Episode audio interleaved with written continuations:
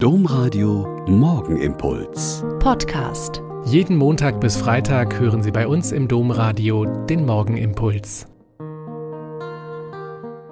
Wieder mit Schwester Katharina. Ich bin Franziskanerin in Olpe. Ich wünsche Ihnen jetzt einen schönen guten Morgen und bete mit Ihnen den Morgenimpuls. Heute denken wir mit der Kirche weltweit an den Evangelisten Markus.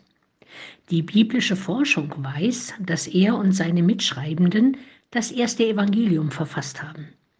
Er konnte sich wohl nicht auf Vorbilder stützen, sondern musste selbst schauen, wie er den Wust an Zeugnissen, an Erinnerungen, an Erlebtem sortiert bekommt.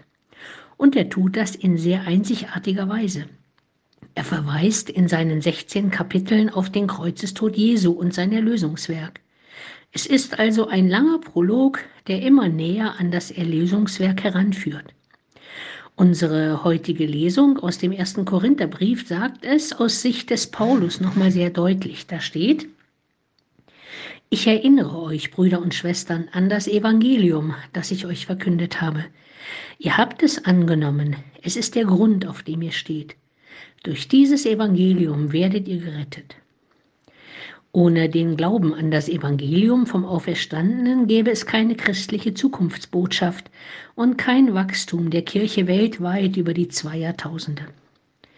Ein bisschen zeigt sich dieses Verständnis vom Wachsen und Werden auch noch in alten Bräuchen, die am Markustag gehalten werden. Ich kenne noch die Markusprozession um gutes Wetter und gute Ernte, obwohl es ja noch so früh im Jahr ist und oftmals die Saat erst ausgebracht worden ist.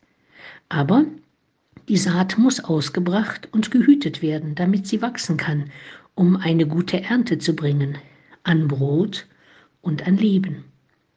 Die Prozessionen am Markustag lösten ursprünglich heidnisch-römische Stadtprozessionen ab. Der heilige Markus gilt als Wetterherr und Schutzheiliger gegen Hagel, Blitz und Unwetter. Er wird für gutes Wetter und gute Ernte angerufen. Mit der Liturgiereform nach dem Zweiten Vatikanum wurden die Markusprozessionen offiziell für die Weltkirche abgeschafft. In vielen Orten weltweit gibt es sie jedoch bis heute. Sie bilden den Auftakt zu den Bittprozessionen vor Christi Himmelfahrt, die quasi dem Sohn, der in den Himmel auffahren wird, alle unsere Bitten mitgeben will. Der Morgenimpuls mit Schwester Katharina, Franziskanerin aus Olpe, jeden Montag bis Freitag um kurz nach sechs im Domradio. Weitere Infos auch zu anderen Podcasts auf domradio.de.